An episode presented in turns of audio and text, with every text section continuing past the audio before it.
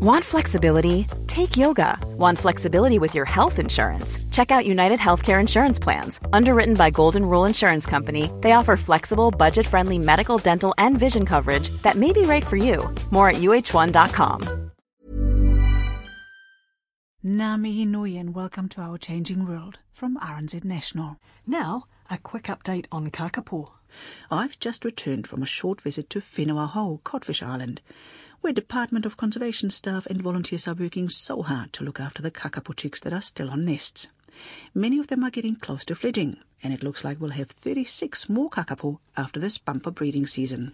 Some chicks are struggling though and have had to be taken off their island sanctuaries to be hand reared in Invercargill.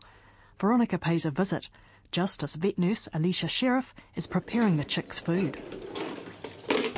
Kia ora, um, my name's Alicia. I work for Kakapo Recovery. Um, I'm one of the hand rearers here in Invercargill, our new centre. Yeah. So now we're just getting some food ready for the chicks that are here. Yeah, so um, we've got two batches. We've got 12 chicks in total at the moment, and we've got five large ones, or six large ones, so um, over 50 days.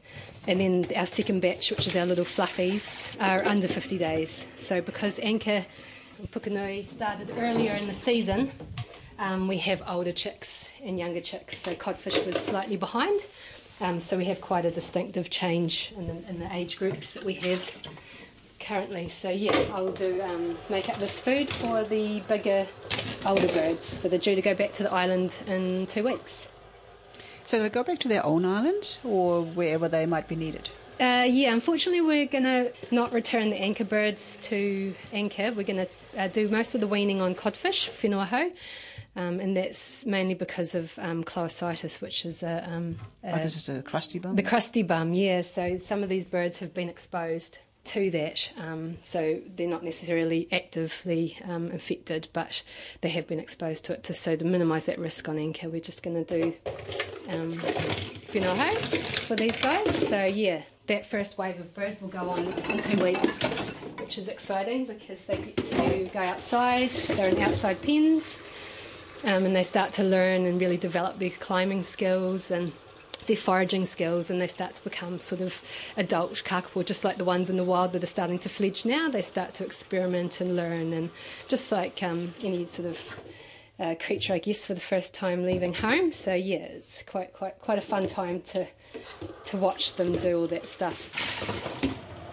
So we just need to weigh out all the food um, and all their amounts uh, measured out based on their age and weight.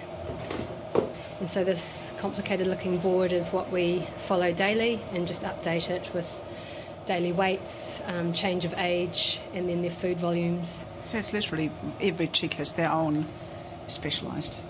Yeah, pretty much. So yeah, that's all tailored based on their, their weight and age, and then um, we've got different food formulas just because some birds are on different percentages of solids.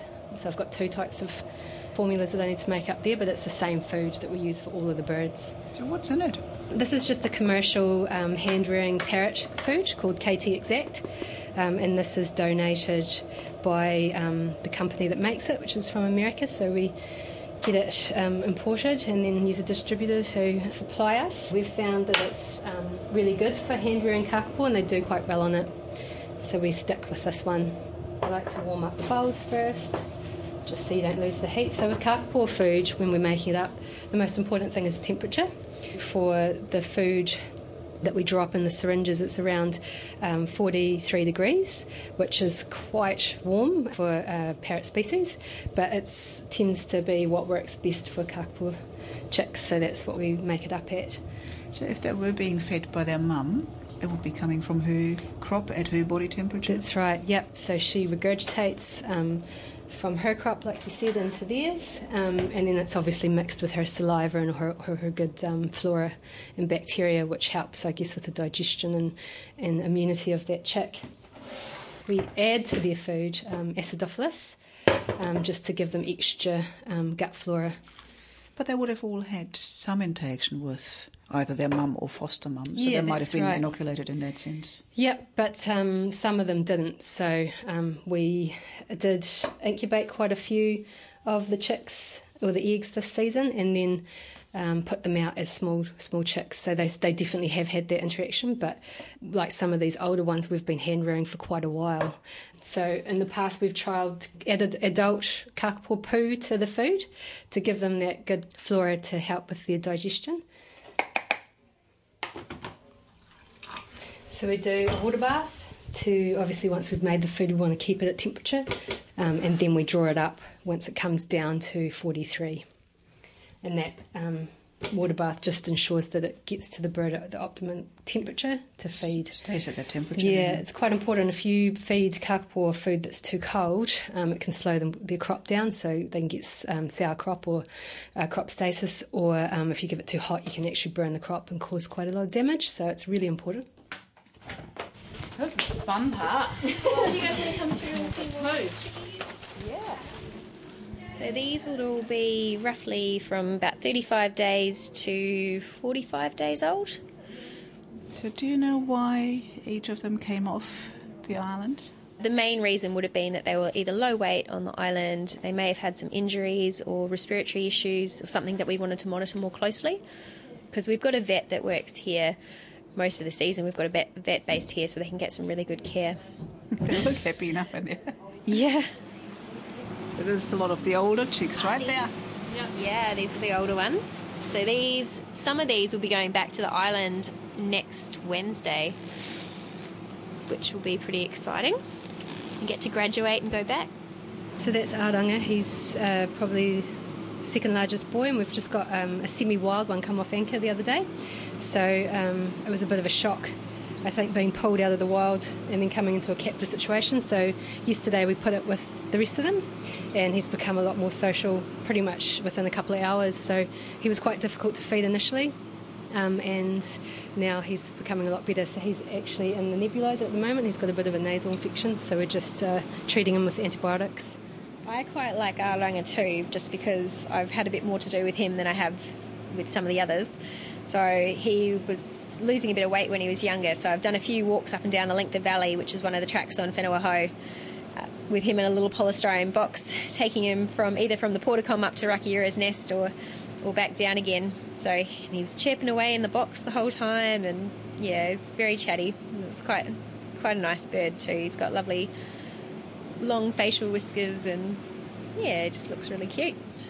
Certainly looking chubby now. Yeah, so uh, I think Leash was just saying he's our second largest bird in, in this particular pen, so he's, he's doing pretty well. He looks pretty happy. He's getting pretty into his apple at the moment. They're pretty, they're pretty savvy now. They. Do you want me to do some? Yeah. They know how to decide, or else they'll mob it. So if you just find a bird and you tell me what you got, and I'll give you the syringe. So this is Te Tapu. This is our oldest female of anchor, and she's real keen, as you can see. She definitely knows something's coming. Yeah, it's a big open mouth. So they're really used to to the crop tube now. Aranga. Oh, he doesn't like his head being touched either. Oh, doesn't he? So don't grab the back of his head. Yeah. Mm. So I'm holding the tube um, inside the beak so that they can't clamp down because these guys are quite bitey now.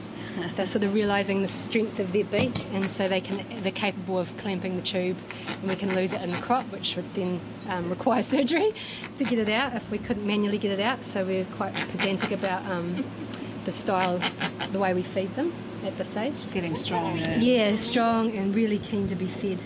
And the way you're holding that beak right now, that's what the mum would do as well? Sort of Yeah, I guess side? it's similar. So the way she would feed would be um, to clamp onto the side of the, the beak there and then regurgitate. So that pumping motion is what the chicks do to encourage mum to feed and also to help swallow that food.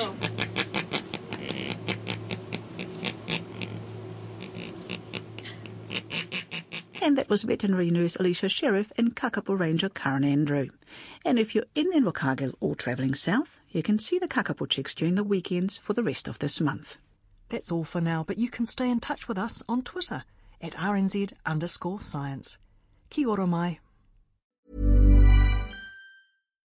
Botox Cosmetic, onabotulinumtoxinA, FDA approved for over 20 years. So, talk to your specialist to see if Botox Cosmetic is right for you.